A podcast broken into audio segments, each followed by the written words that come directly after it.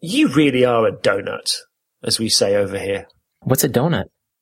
Well, you know what a donut is. Well, I know what it, well, uh, th- I thought I did, but describing me as one, that puts something else in mind. Yeah, it's, um, we use Muppet as well a lot. It's a sort of a, a mildly friendly insult. okay. He says, have you never heard that? But they, they, a mu- no, I haven't heard, well, I've heard, I've heard both words. I've heard a Muppet and I've heard of a donut. Well, yeah. But in this context, it means that you are, I don't know, mildly stupid, I suppose. Are we Oh. allowed to say that to podcast guests? No, that's good. I think it's starting off on the right foot. Putting me in my place. No, no, you can just argue with me. But yeah, you can say, you're a right donut. Is your right donut? Well, you're No. a croissant. So, No, no, no, no. Say that again with the English accent, because that was crystal. no. I can only do it if you said it first. Oh, God. Okay. Well, I'll do it oh, more time. okay. Right? You're not going to do this for the whole hour, are you? I promise. No. Because I was going to ask you to come on the show anyway. Maybe I should have mentioned that before the Kickstarter. Wait, uh, it's too late for a refund? it nothing to do with me. It wasn't my bloody Kickstarter. Yeah, no, I was, uh, no, I was happy to donate. That is a, it's a great project and, um, I wanted to be on the show, so I figured now you'd have to have me. I mean, maybe it gives you another one. Maybe it's a buy one, get one free. Okay, well, we'll see how this one goes. yeah, yeah. I'll check in at the end. People might write in, oh my God, no, not him again. Which is what they do every week for me. now, I sh- we should just explain for listeners out there in listener land that you backed a fabulous Kickstarter project earlier on in the year, uh, which was called What Comes Next is the Future. Yes. which is a brilliant, well, look, looks like it's going to be a brilliant film about the web that Matt Griffin, he's the guy that founded the Bearded agency. He's, uh, he's making. Yes, it, it looks. I mean, it looks great. They have a lot of cool clips on it um, so far. You know, already interviews already, and um, it was fun to watch because it kind of it got down to the last minute, didn't it? There on the the funding. It was a bit tight, but then they've gone like $10,000 over ultimately, Yeah. which, you know, is even better. But no, I'm really, really looking forward to it. It's got, well, it's going to have interviews with quite a lot of my web heroes in there, talking about the, the history of the web. Um, and they've managed, I've managed to sneak in there as well, actually. Lord knows how, I don't know. I don't know how they're going to set it up. I don't know whether it'll be like a remote interview, whether or not, you know, I'll have to film it here and then send it across the internet. I don't know. They should. They got to. They got to come and visit. Well, I would hope so. Because they're nice. I've met, I think I've met Matt, uh, once before, but they do some really nice work at Bearded. Matt Braun, who is one of the other guys at Bearded, the- their, I think their lead designer, uh, he's either from Vermont or has lived here before. So he lives, he, um, he knows the area I'm from, which is kind of cool. But only Matt has a beard, I think, of Bearded. Yeah, well, yeah. Well, I don't know. And maybe, maybe you have to grow one for the interview process and then you, you shave it off. It reminds me of ZZ Top. His beard? No, no, no. The fact that there's, in ZZ Top there's three guys. Two of them have got beards, but the guy who hasn't got a beard is called Frank Beard. How cool is that? He gets away with it. He's got beard in his name. He doesn't have to have one on his face. I love ZZ Top. Anyway, I'm really looking forward to this film. So, like I said, I was going to have you on anyway, but thank you. Yeah, my pleasure. Thank you for your back of the Kickstarter thing, and uh, and, and thanks for being on. Maybe we should do. maybe what we should do is tell people what you do if they don't already know. Sure. We, is this a joint thing or should I, should I do it?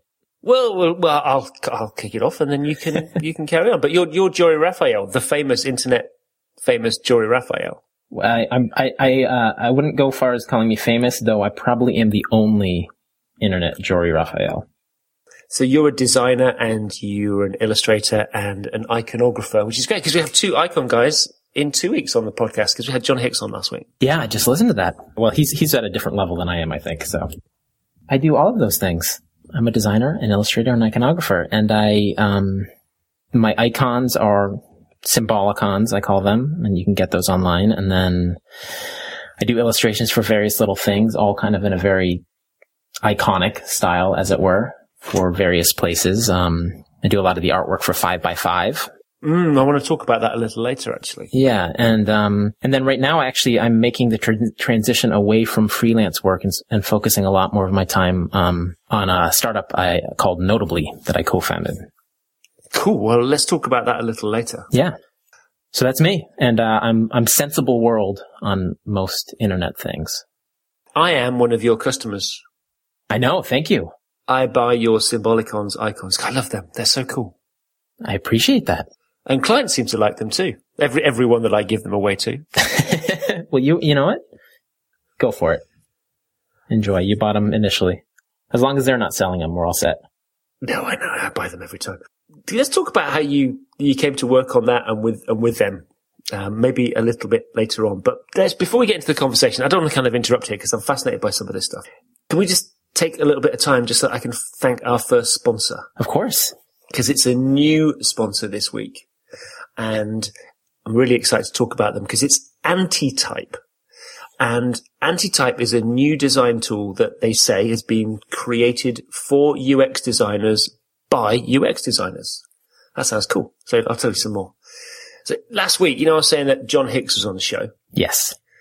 Well, one of the things that we didn't get around to talking about because we just got, you know, well, we had to talk about Doctor Who for 20 minutes. I'm getting slightly better, I hope. I'm trying to sort of put the bantery stuff into the after show or like tuck it in at the end. Just so that boring people don't go, oh man, he's talking about Doctor Who again. And no, you know, when's all the business stuff? Oh yeah, but I'm sure they listen to it for it all, right? Yeah, well, I don't know. People that do PHP programming or something, I don't know.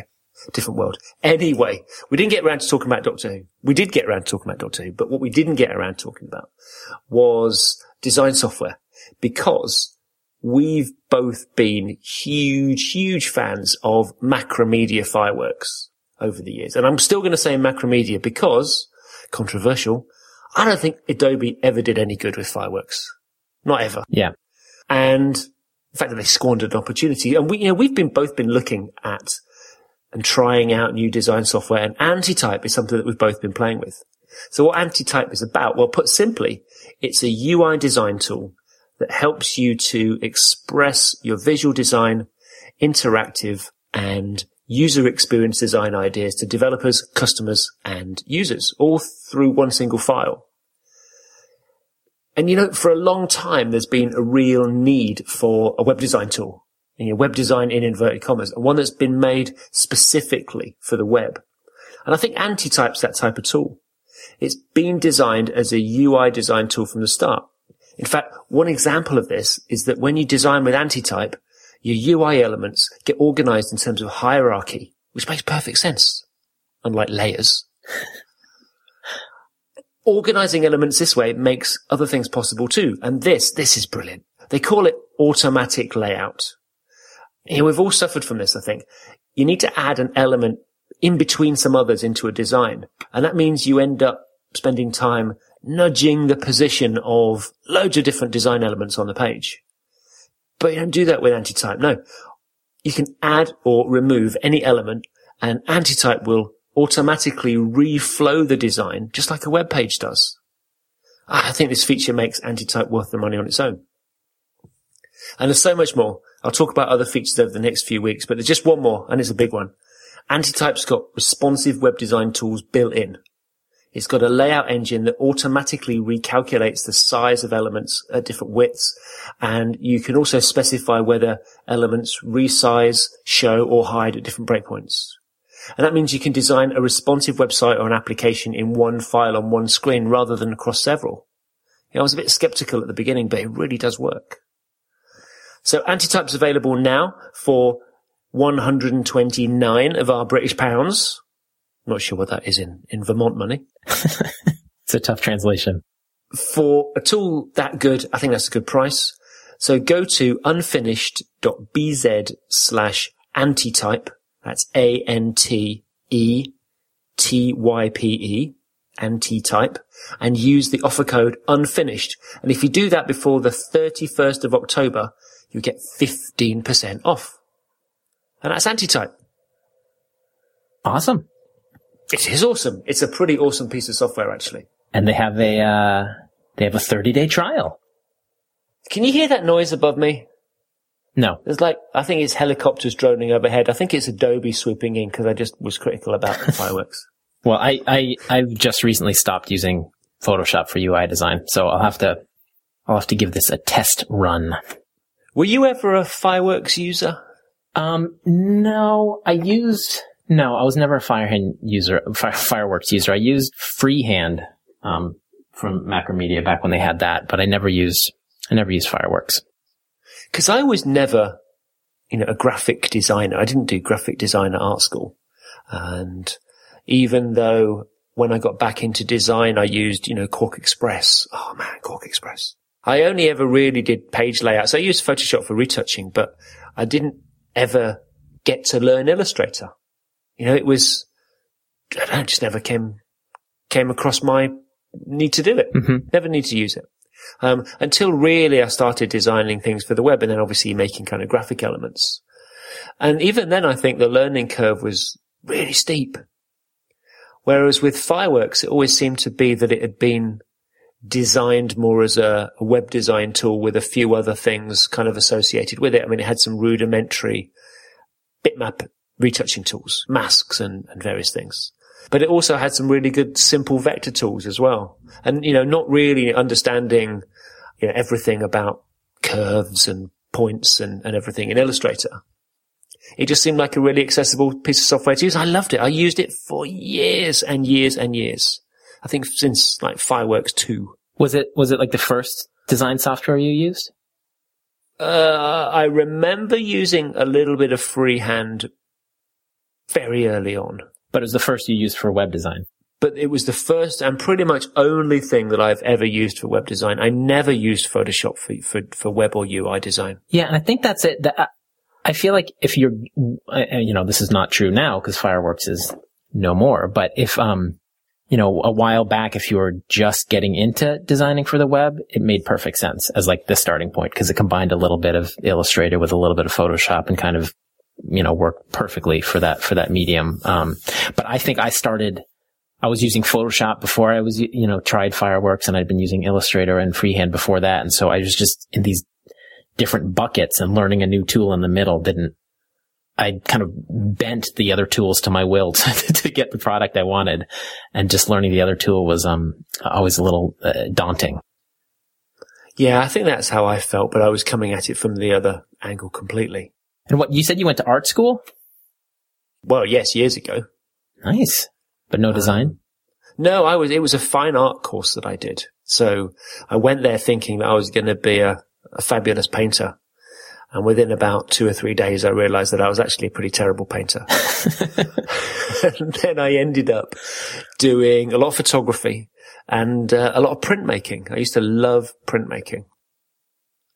Um, in fact, I really ought to do it. My wife bought me some beautiful uh, lino cutting tools mm-hmm. and a mm-hmm. press uh, a couple of years ago for my birthday and Christmas. And oh man, I need to use them. I mean, you know, I, I haven't used them once, which is so sad. I have them in, I have them in the studio. They look great, but I need to actually get around to using them. Yeah, it's fun. Take a, you know, take a break from the screen time and do something art worthy with your hands. Well, I think that, uh, again, I was talking to John Hicks about this last week and saying that, well, by the time that this goes out, which will be Monday morning, likely that this goes out, we're recording this on Thursday, a little bit earlier than I normally record, but this will go out on Monday. And when it goes out, I will likely be swearing a lot at IKEA furniture. I've got a lot of IKEA furniture to put together on Monday because we're actually moving into our new office. Oh wow! We're moving out of the house and uh, and into a, a little office that's no bigger than we've got in the house, but it's not in the house. I'm hoping that with a little bit more separation between work time and home time. Mm-hmm. I'm not going to want to come home and look at a screen. I think I'm going to, I'm going to quite, be quite strict about that. But that's not to say that I'm not going to want to come home and maybe even draw again. I haven't drawn for such a long time, apart from just, you know, scribbles in a sketchbook. But nothing meaningful. Oh, it's all meaningful. No, you see, I wish that I was better at it. Um, I think I'm going to have to really get over making that first mark. I'll buy a beautiful sketchbook and then I'm almost afraid to use it. Mm-hmm You know, it's almost as, I know with a lot of people, a lot of my friends that, that I went to art school with, you know, they would, they'd have no fear. They'd dive straight in. And if something didn't work okay on a page, they'd just either tear the page out and move on to another page. Me, I always thought of them more like kind of artifacts. I think I've always been a little bit too precious about this stuff. Oh, I get the feeling. I would always start m- my sketchbooks in the middle. And then you, and if it turned out to be a good sketch, I'd want to tear out like the first half of the book so that the first, the good sketch could be in the front. That's a really good idea. Just keep going till you got one good. And then it's a sketchbook that has a single page in it by the end. That's actually a really good idea because I used to really love drawing and, uh, I was never particularly kind of free with it. Things were always a little bit labored, but I think with practice, I would, uh, I'd, I'd soon get back. Yeah, I wanted, I wanted to be a cartoonist when I was little. That was my big life goal was to, to be in the funny pages. What, actually in terms of like serial cartoons? Yeah. Yeah. Wow. And that's, you know, that kind of, you can, if you look at any of my work nowadays, it's all kind of has a little bit of that whimsy and that, um, kind of the, the lightness and the simpleness, uh, that you can kind of trace it back directly to my love of comics and comic strips. But, uh, that, but that didn't, that didn't pan out for me. So were you more into static, um, cartoons rather than, let's say, uh, you know, animated stuff, animated shorts? No, I love them both, but I didn't, um, I just remember studying the comic pages, like out of our new, the daily newspaper and the, and, um, the Sunday paper with the, had the big colored comics in it. And I just, as a kid, I just studied them and, you know, we had much, uh, my access to TV and to television was much less than my kids is, than my kids have today. So we didn't, you know, I, where I grew up, we got one TV channel, um, if that on a good day and the rest are all kind of fuzzy. And so the, the cartoons that I could watch as a kid were Saturday morning pretty much. Um, so yeah, the comic, the comic pages I just love poring over and, and, studying and putting up to the window and tracing and kind of that informed, that informed my style up until even now. Yeah, I can remember doing something similar, but when I was pretty young, uh, we used to have uh, little strips in daily and Sunday papers, and there'd be like two or three panels. That'd be it. Yeah. Try to tell a story, and I think the one that I remember was uh, Hagar the Horrible. Oh yeah, I remember that. God, I haven't thought about that for years. Yeah, that I used to the Tintin, the Tintin books I used to read all the time, and the uh, the what is it, Asterix and and oh, Obelix. Now, now you're talking. Yeah. I mean, God, we could spend an entire. People are going to get. They're going to send start sending postcards in again. They're going to start writing letters. Oh no, I love those. So, and and obviously they were for me anyway. They were. I couldn't, you know, I was getting the translated versions, but um, or at least of Asterix. I've read some in the French, um, but my French is more kind of cafe and supermarket French rather than clever comic French. Give me an example of some uh, supermarket French. Uh, well, no, I'm not. I'm not going to do this now on the podcast. Put me on the spot. I mean, you know, super, supermarket Oh, French on! is, Don't, gen- don't be a don't be a donut. is generally kind of like you know, may I have a sack? You know, may I have a bag? Mm-hmm. You know, un sac s'il vous plaît in a really bad English accent. no, my French is not. I really wish I could speak better French, but uh, no, Asterix. I remember being about seven years old, and I remember this vividly. And my friend at the time, Benjamin Budd, his name was, never seen him since, since I was about eight, showed me the first Asterix book that I ever saw, and it was Asterix and the Golden Sickle. Mm-hmm. And I bought that book, and I still have it. I still have the original hardbacks of all of the um, the Goscinny and Uderzo books up until Rene Goscinny died. And then that's, you know, I don't know, I started getting the paperbacks after that. I- but they're so good. They're such good stories. They, for me, it was, al- it's also a lesson in, you, you mentioned kind of the sketchbook and wanted to be perfect with it, but, uh, I, I distinctly remember looking at the books and, and how the art style matured throughout them. So in the earlier books, it's a little bit rougher and the characters aren't quite, you know, the, the, uh, as iconic as they became. Um, and then as the books progress and the, you know, the, they go down the line and he's done more and more and more of them, they just, it kind of crystallizes into the like exact representation of the characters that you, you know, you pull up in your memory. Um, and so it's just the idea that it's a process. And so that doesn't have to be perfect. And you keep working on it and working on it. It gets better and better. A little bit like some of those early seasons of The Simpsons. Exactly. Yeah. Yeah. Yeah. And sometimes they come on, um, they show them on Sky TV over here, sort of afternoon tea time spot, six o'clock onwards. And I'll flick it on rather than watching some depressing news. And if it's one of those really early ones, I can't watch it. It just feels wrong. Mm-hmm. Yep. I know the feeling. That's, that's how I feel like when I look at some of my old work, right? but Asterix, Asterix is a, is a absolute classic. And like I said, I've still got those books. In fact, Alex, my son, who's now 22, grew up. We read all of those books. I used to read them all to him.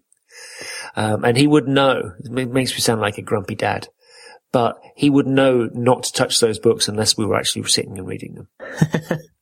because, you know, if there was a fire now, I would probably pick up my phone and try to carry as many of those Asterix books out of the building as I could. That's odd. They'd be the things that I took with me. Yeah. That's great. I need to get some. I should get some for, to have in our house for my kids. Well, the latest one, uh, I got one for Christmas and it's quite interesting because they're now being written and drawn by somebody else. Mm-hmm.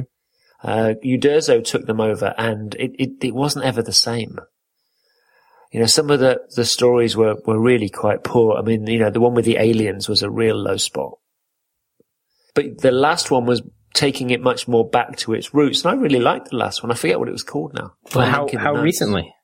Literally like last October. Oh, wow. I, I, was not aware they had continued, but I, it makes sense that they have.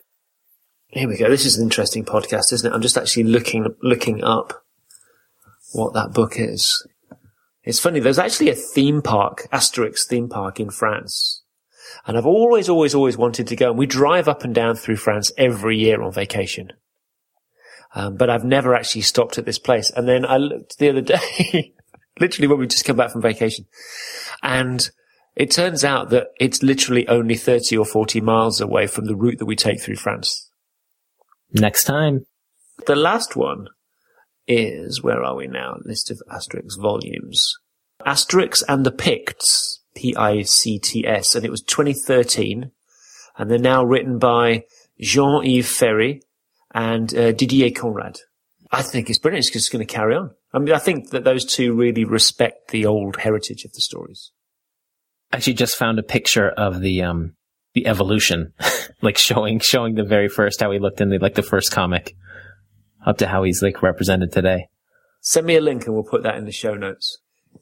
So I suppose the other thing that's happened this week, being a, being a topical news show that we are, being both Apple nerds, what did you think about the iPhone 6 and 6 Plus announcement? Uh, you know, it's funny. I think they are unquestionably amazing devices, and I'm not that excited about them.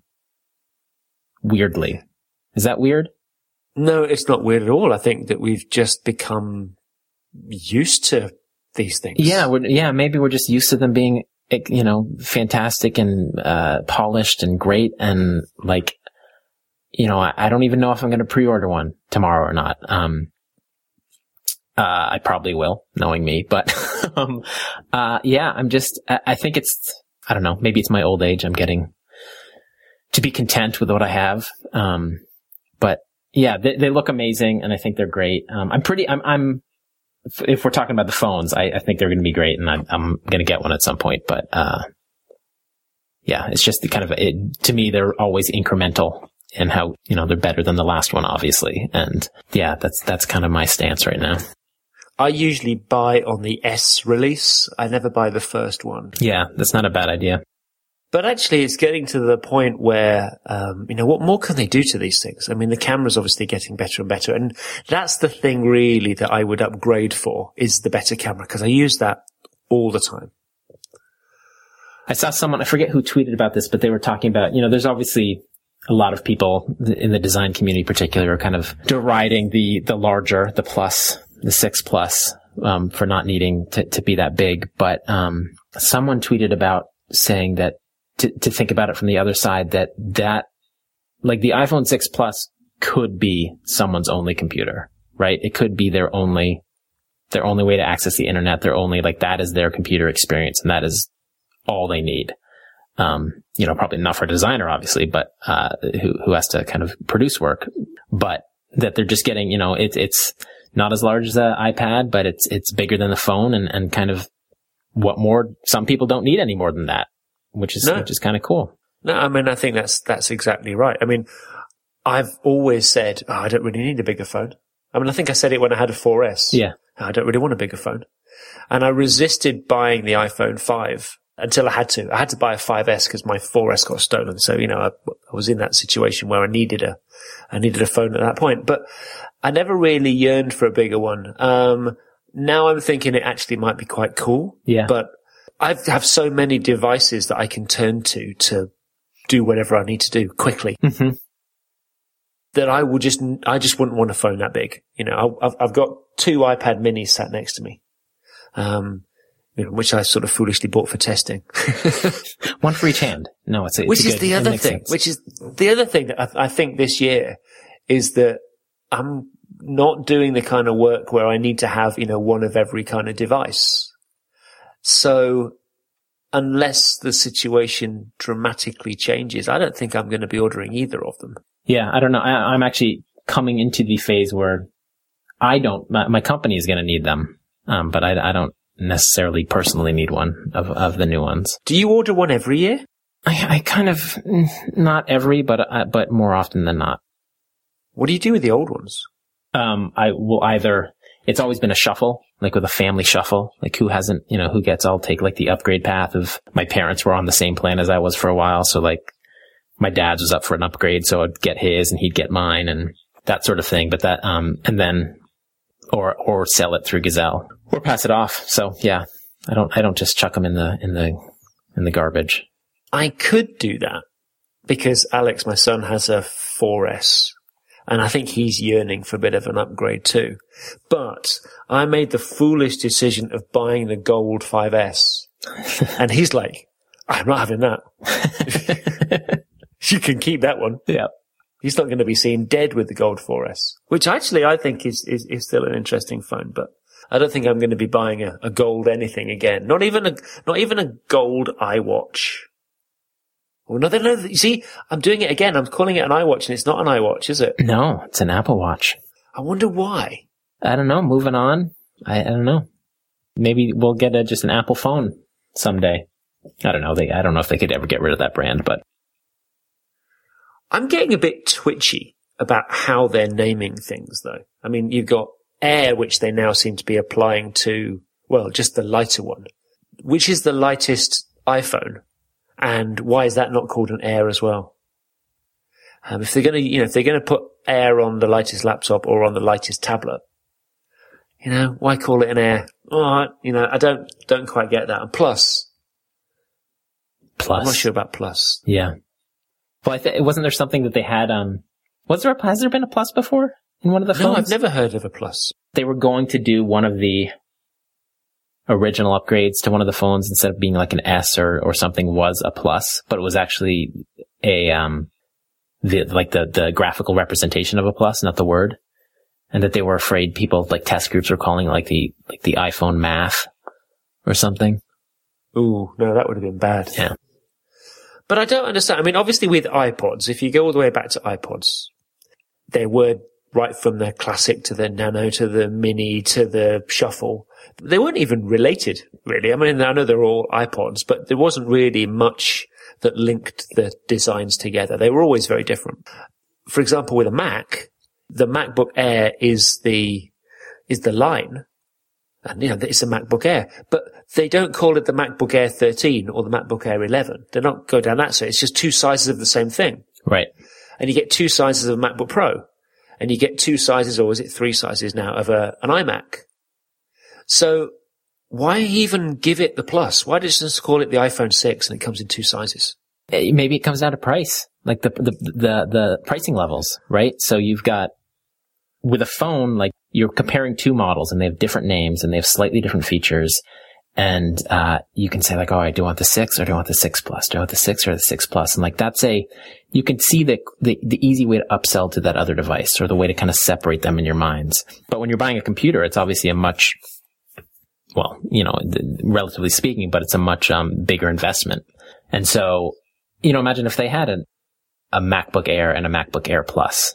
You're like, well, which one do I get? I obviously want the best computer I can get. And so you're comparing like which one's better as opposed to which one actually has the features that you need. But that, that I don't think that argument holds up because there are obviously different specs of MacBook. You know, different sizes, different specs. They're still MacBooks. So they don't, just because a, a MacBook has a, a, you know, a faster processor or more RAM and a bigger hard drive, they don't call it plus. It's got different features. It might even have extra ports. Yeah. I don't understand why they call it plus. Well, listen, I'm not an industry analyst, so I cannot answer you without speculation. No, but we both work in branding. Yeah. It's a total mess over there. I agree. I, I think it is a bit of a mess now. I'm more excited about the watch. Yeah. Do you normally wear a watch? Yeah, I usually wear one. What kind of watch? Uh, well, it varies. I have a, a lovely Omega that was handed down from my grandfather. The one I wear pretty much every day is just a, a Swiss Army watch. It's funny. I don't think the Apple Watch is going to be something you're going to hand down to your grandkids no, somehow. the operating system's going to change. Which, yeah, again, talking about the name of things, makes me wonder whether or not watch is the right word again. I don't know. Watch has so many connotations that this thing doesn't have. Just because you wear it on your wrist, it has a band. Yeah, but it's the same thing with iPhone, right? The the phone on on, on the iPhone is like the the smallest part of it. It is not. It is so much more than a phone. In fact, it's probably the least used feature on it. I hardly ever make any phone calls. Yeah. See, maybe they just need to rename everything. What, like Microsoft are doing this week?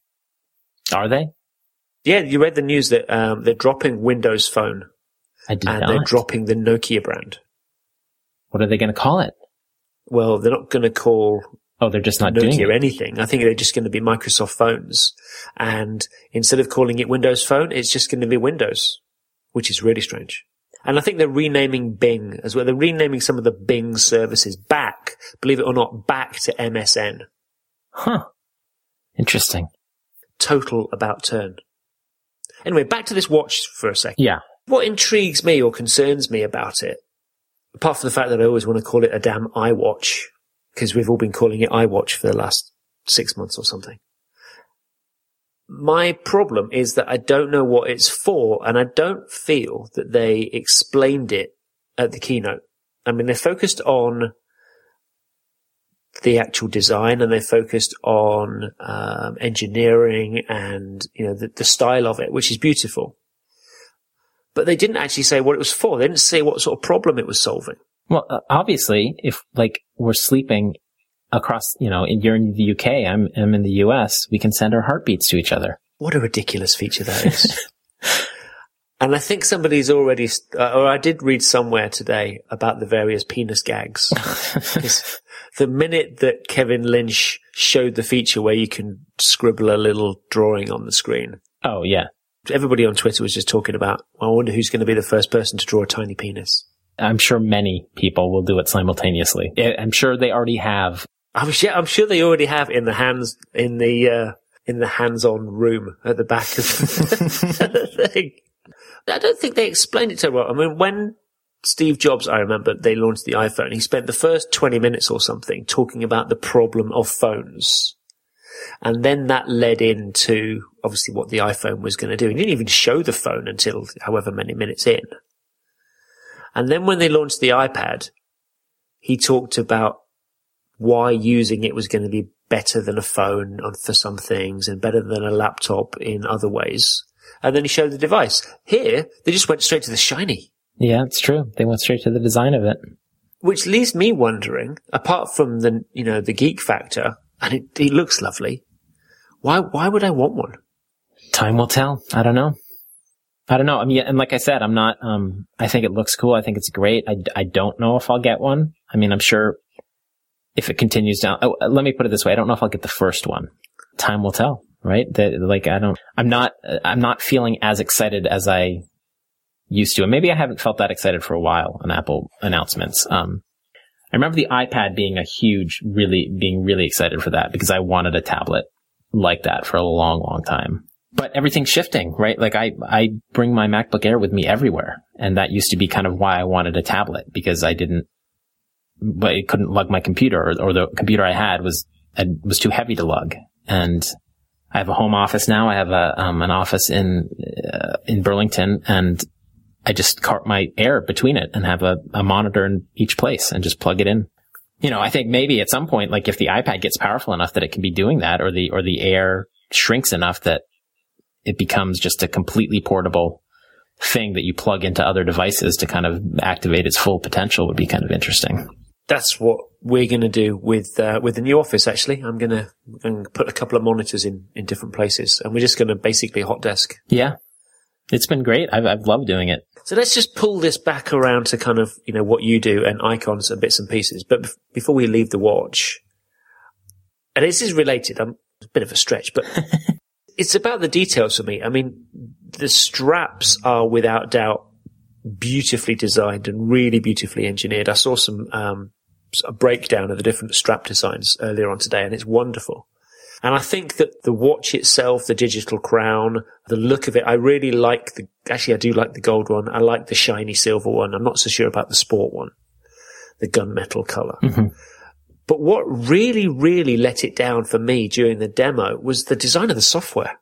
It just looked as if it came from like almost a skeuomorphic iOS 6 generation. Hmm. And I didn't feel like it matched the hardware, the watch hardware, or even iOS 8. It didn't feel elegant in that way. I expected something that was more elegant. What I didn't expect, apart from, you know, tiny penises, was You didn't expect the tiny penises. you can never expect a tiny penis. There's a show title. See if I can dare to do that one. It just sneaks up on you. It, it really, yes, they do. I didn't expect animated, what were they? Animated emoji. Uh, yeah, I completely agree. And, and, uh, as an icon designer, I was like, wow, there's something that takes away from, I think emoji in particular like that when they're animated. That just adds this, like the, you did a little, uh, um, you know, the colon P for like the, the little tongue hanging out emoji. And like that's kind of benign, right? It's not, it's not suggesting anything, but you, you have a, you know, this little Pac-Man-esque sphere that's wagging its tongue at you and it gets pretty lascivious pretty quickly. I just felt that, you know, we've got beautiful Apple hardware. I mean, everything in terms of hardware is, you know, unless you talk about an Apple TV, it's just a lump of plastic. But, you know, laptop wise, phone wise, iPad wise, I mean, they're exquisite pieces of hardware and they're elegant. You know, it, the elegance has been refined over time. And I never really felt that iOS uh, 6 or before, or even the changes that they made to bring OS 10 in line with that. I never felt that they were elegant enough. They were always kind of at odds with the hardware design. Mm-hmm.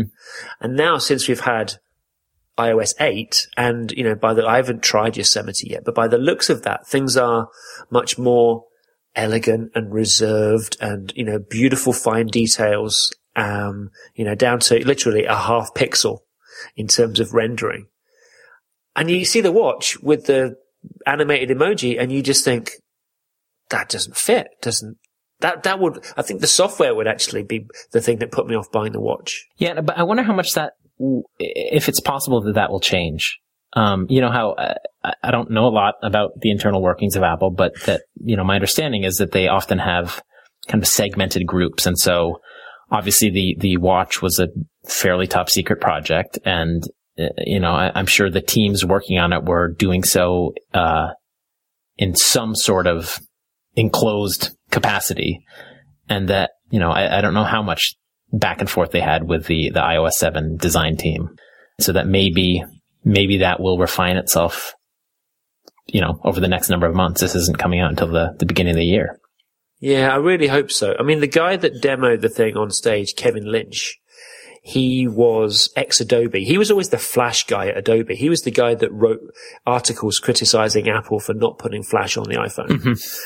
And he was the guy that stood with BlackBerry when they launched the playbook and was demonstrating all of the apps that had been written in Adobe Air. Basically, you know, these are, you know, not native apps. They are written in Adobe Air playing on the, uh, on the, on the BlackBerry playbook. you know, if he's the guy that's been responsible for the software, he doesn't strike me as the kind of guy that actually has tremendous taste. Yeah. Who knows? We'll have to see about that. Let's get back to icons for a minute. Let's um, let's get back to Symbolicons. Actually, no. Wait. Can we thank my second sponsor first? Of course. Because it's our friends that make Espresso, the text editor. You know, I've always said this. I think that listeners are going to notice if I talk about a product that I don't use or that isn't a good fit for the show. That's why I only really talk about products that I really like. And it's why I always talk about MacRabbit's Espresso when I, when they sponsor the show. Because Espresso is the text editor that I've used to write code every day for about as long as I can remember. You know, I've used it so much, so often that I just can't imagine, honestly, using anything else to write HTML or CSS because it's got all the tools that I need to make writing and editing code really simple and efficient.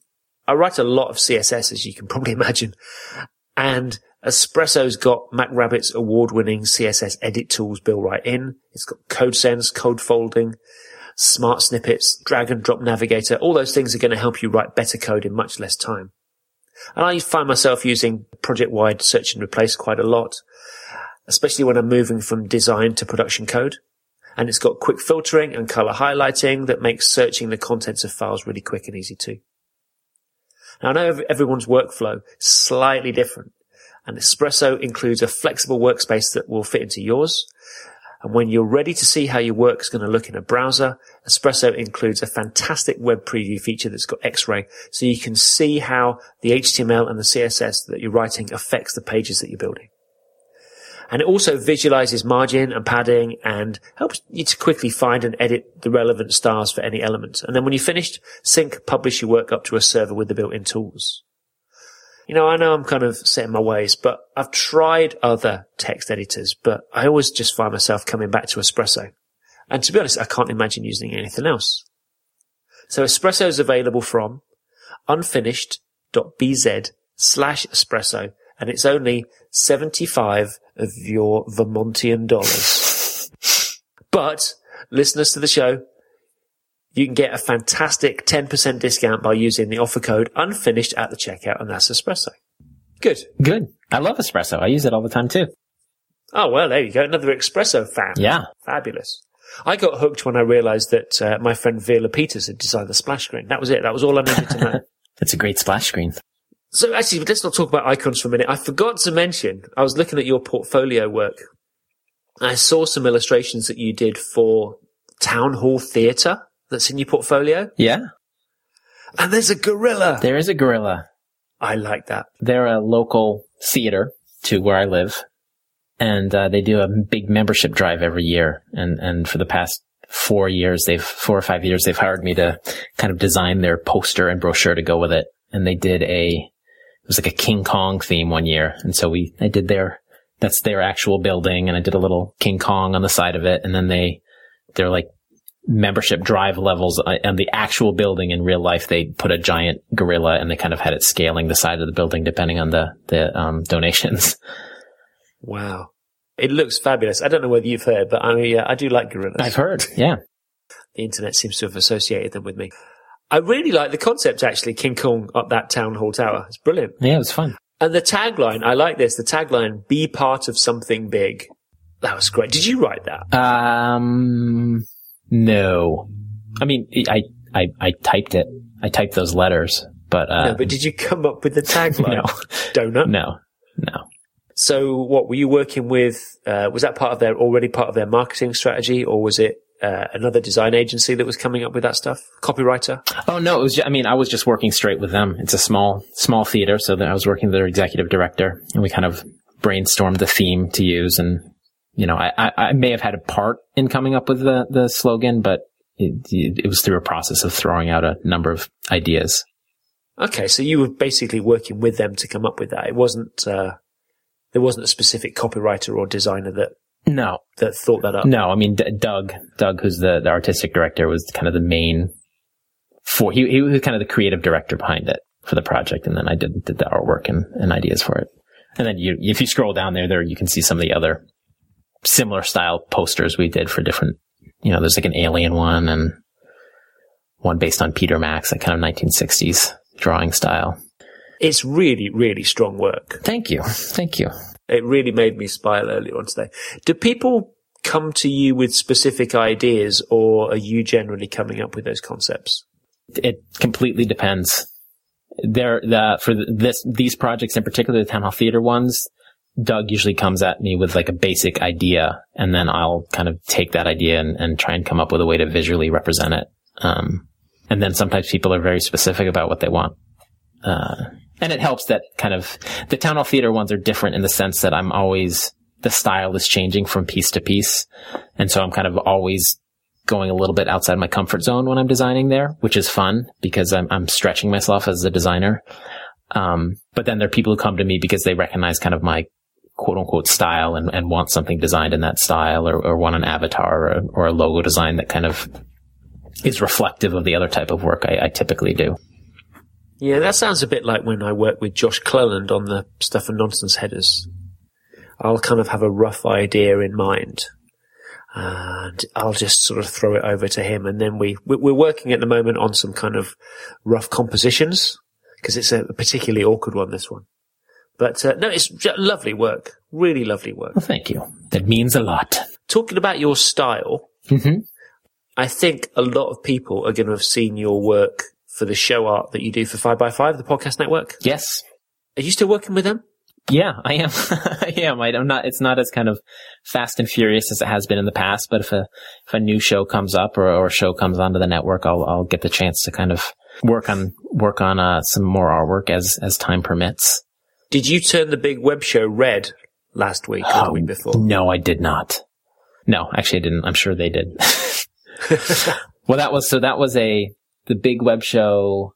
I'm not sure if it started on five by five, uh, but I think Jeffrey Zeldman designed the original piece of art for that. And then when I was doing the, the kind of the new 3D style that we developed, um, for, for the 5by5 newer art, I took what Jeffrey had done and kind of 5by5ified it or whatever. I made it 3D and kind of added in the, some different elements to it. And then, um, then I think when he moved to Mule, he went back to his original artwork and then they came back to five by five and they just recolored what I had already done. So was it your responsibility, the long shadows? Yes, that was me. The long shadows. that was a weird, it was a, there were like four or five shows when I first started working with Dan on the network and we wanted to find a way to unify them while, while retaining their individual identities. And I just had this whim of thinking that the first piece of artwork I did was for, um, ah, what was it called? the awesome show or, or, or brief, briefly awesome, I think.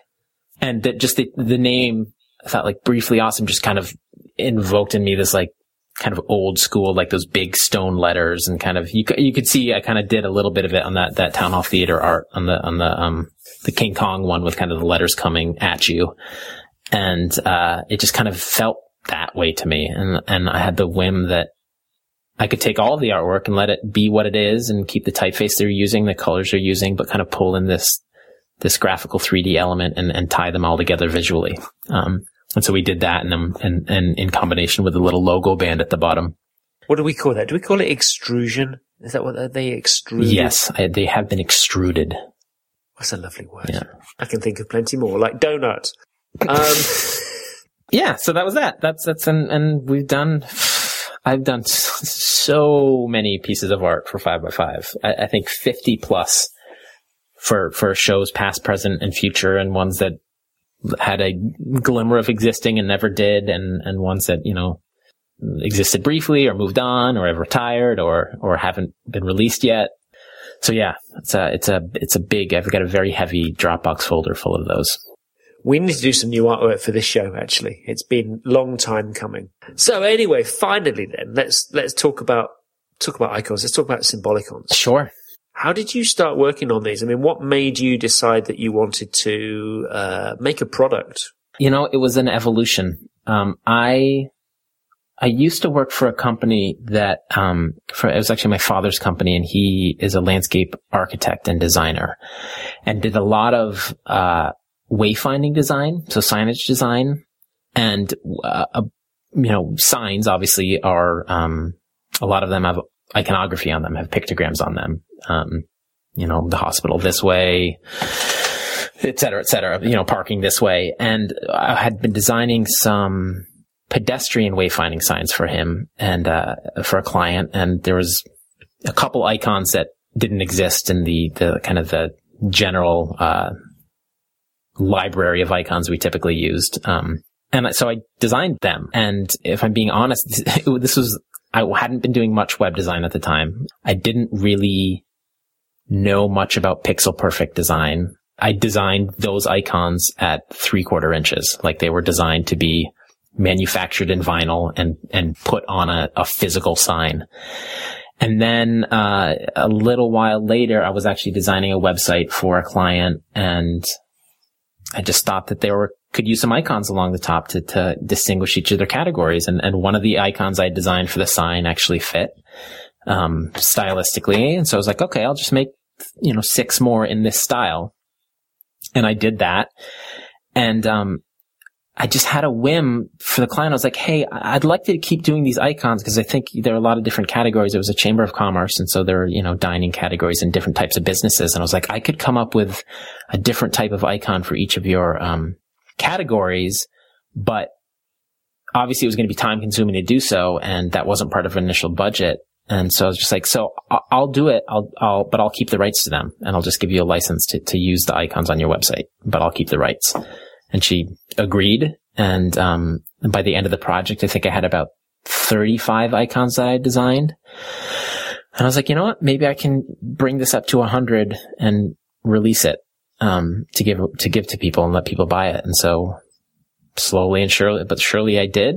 And, uh, that was kind of the, the initial, that was the start of Symbolicons. And I think I'd posted on my blog at the time, like some ridiculous name that was like, symbolic graphic gram or whatever, like just, you know, this weird amalgamation of all, all these different uh, icon type words. And then I was like, wait, I, I just take those first two words and shove them together because they're symbols, um, you know, which is kind of from the world of, of signage and they're icons because we're using them online and for, and for this type of thing. And, and it stuck and the domain name was available. So I, I started a website called Symbolicons and my initial set was a hundred icons that I think I sold for like $25. And, um, it hasn't stopped since then. And that was some years ago. How many sets have you made now?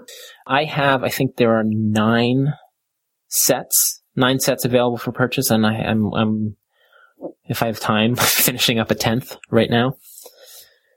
Because I think the first time that I really became aware of them was when you made a set that was available for Symbolsets. Yeah. Yes. Um, so those were, um, a bunch of mine are now available for Symbolset. And that was, uh, um, that was just, I don't know, uh, luck of the draw, a being in the right place at the right time. I happened to see, um, the Symbolset guys, uh, who, who, you know, our Oak, Oak Studios tweet about it, tweet about Symbolset when it, when it was first launched and saying, if you're an icon designer, get in touch. And I was, I got in touch immediately and just on a whim was able to be the first icon set that they released that they hadn't designed themselves. No, I remember getting the email because I think I was a customer of theirs before. Yeah. And then when the email comes through, and usually there's only a few emails that I will kind of remember or respond to unexpected, and the, the, the Symbolset ones are always worth a read. Yeah. They keep them nice and brief and, and yep, to the point. To the point. Yep. I actually also renewed my Dribbble Pro account this morning. You know, I got a really nice, short, brief, to the point email from the guys at Dribbble. and I think I'd renewed my account within about five minutes yeah, after that. It's amazing. If you just cut cut to it. Yeah, fantastic. But no, I remember getting the email through from them with your icons and then just putting it together. Uh, because I remember having heard your name. I think Dan at five by five had mentioned you yeah. a few times. And it's like, ah, that guy. he owes me money. ah, he's a donut. Borrowed my lawnmower in 1983 and I want it back. So how does it work? Do, do, do, they pay you a royalty or do you get a flat fee for the design? How, how does it work with those guys? Yeah, it's just a, it's a percentage. I get, I get the majority of the um, purchase price and, and they get a percentage of it um, through their site. So it's great. It's a no-brainer for me. It's I don't have to worry about the icon fonts. I've obviously, you know, wanted them and use, I, I you know, I use the icon version or the, the font versions all the time of my own icons. Um, and then, you know, it's always kind of a, it's, I don't know, it's fun. It's they, they just, every time I come out with an icon set, if I think it's going to be good for them too, I'll, I'll, I'll ping, I'll ping Mike over there and, and they'll, they'll make it happen for me. And I think there are, I think six of my sets, one, two, three, four, five, six of my sets are on Symbolset now. I, I love having it separate service that they kind of, they deal with all the all the details of it, and then and then I get a I get a little payment once a month. They mail you a check. Yep, which is lovely. That's the best thing. Cool. Yeah, I don't know. I love designing icons, and it's one of those things that you know I don't make my living off of them certainly, but as it's a nice little extra boost that that is unexpected most months, and um, it's something I'd be doing anyway. So just just finding a way to kind of capitalize on that has been has been fun and, and nice. I'm just flicking across your site. How come I've never noticed 364, the TARDIS icon before? I'm just downloading this now. I shall send this a link to this to Jon Hicks. Yeah, so that was I did uh, last year. That's, I was going to say it's last year. Yeah, I missed that. Well, last year I did an icon every single day. So I, I wanted to challenge myself, and, and um, I released them for free. The, the the the PNG versions of them for free on my site, and um, released one every single day for 2013. And one day was the TARDIS icon. Um, and then those ultimately I packaged them up and, and I'm selling those as the, the, uh, block two and the line two set on my, on my site. Um, although the TARDIS and some of the other ones, which are kind of copyrighted and, you know, I don't own the copyright to, I, I just release for free and don't, and you, you cannot buy those from me. You can get them only for free. That's one of the things that we have to sort of tread carefully sometimes um, I half expect 20th Century Fox to be knocking on the door one day going, about those apes. In fact, it was actually part of Josh's brief to make them not the Planet of the Apes. You know, people that know me, listen to the show, know what I'm about, they'll probably make the connection. But hopefully, hopefully people won't. In fact, we had some guy on the phone and he was a cheesy sales guy this week. He'd obviously, he, okay, let's give him some extra points. He'd looked at the website before he made the sales call, and he said, uh, but but he, he fell down on two major points, three major points. One, we didn't want to buy what he was selling. I even forget what it was. Two, he called them monkeys, which is, never gets me in the right frame of mind. And three, he said he really liked them because they reminded him of the monkeys from the Powerpuff Girls. I can see that. That yeah, you see, I can't see that. Oh, from uh, what is it, Mojo Jojo. Well, I've never watched the Powerpuff Girls. Have you got small girls? Have you got small kids? Yes. Yes, I do. I mean, I have a grown-up geologist. The Powerpuff Girls were never part of his uh, his upbringing. yeah, so he got, he got that one wrong. But yeah, we need to be really careful. We really need to be careful. In fact, the the new header that we're working on right now is a slight kind of departure. Um, we, we, we don't want to get into any kind of copyright woes. Yeah. I, I mean, I'd love to, I need to learn more about it because I, I'd love, I've done little pieces of illustration. I did a bunch of Star Wars icons and a bunch of superhero icons throughout the year that, you know, I'm very clear that I don't own the copyright to. And, but like, I'd love to like make posters of them or something because I just think the style is pretty cool. But I just, I'm so wary of uh, the legal side of things that I've just have avoided it. Um, I talked about this on the show with Josh Cleland before. Mm-hmm. And I mean, he's done some amazing Walking Dead illustrations. I mean, just beautiful kind of character portraits. And you think, oh man, I'd love a set of those.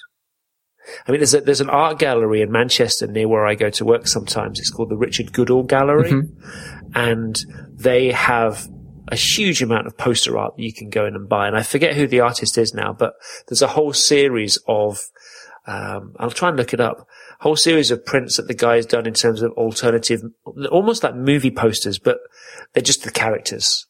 And he's done things like The Big Lebowski and uh, Dawn of the Dead and the Royal Tenenbaums and things like that.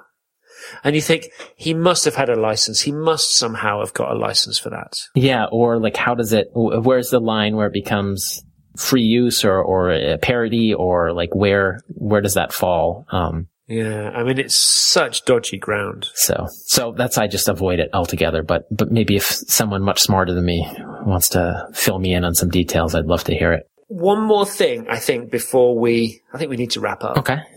Um, but I just want to quickly mention again, people are going to get bored with this, but I want to mention again that um, I'm going to be hosting a CSS3 for responsive design workshop at uh, Beyond Tellerrand in Berlin in November. You ever been to Berlin? I have not. No. Well, I've never been to Berlin, so I'm really quite looking forward to it. And I know it's going to be a really good day of geeking out with some new CSS. So I hope people are going to join me. In fact, the reason I'm mentioning this again is if you need a little bit more persuasion, the guys at Beyond Tellerrand, they're actually offering a 20% discount to listeners to the show. So, which they haven't done before. Whenever I've mentioned it before, I didn't include a discount. Whereas now what they're doing is they're saying, right, if you use the offer code unfinished when you buy your ticket, in fact, you can go to unfinished.bz slash workshop and you'll get that 20% discount applied automatically. It will save you 60 euros. So thanks, mate. I re- I've really enjoyed talking to you today. You should come on again. I think I owe you one now. I'd love to come on again. It's been fun. one thing that we never got to, um, we didn't get to talk about Notabli. Oh yes, Notabli. So maybe that can be a topic for another day. Yeah, that would be great. And I can uh, uh, let me give the if you're if you're a parent with young kids and you care about privacy, uh, go to Notabli n o t a b l i dot com. So we'll get to that another show. I think. That'll be wonderful. So people can follow you, Jory. You're on Twitter. You are. Sensible world. You're not at all sensible, though, really. Are you? No, not usually, but I, I like to try and trick myself. Nor am I a world. Or you, people can follow me at Malarkey to ask questions or suggest topics. You can message this show on Twitter at unfinishedbz or email me. He has at unfinished.bz. The show notes will be at unfinished.bz slash 86. Thanks again to our sponsors this week. They were Antetype and Espresso. Please, please, please, please, please support our show by supporting them.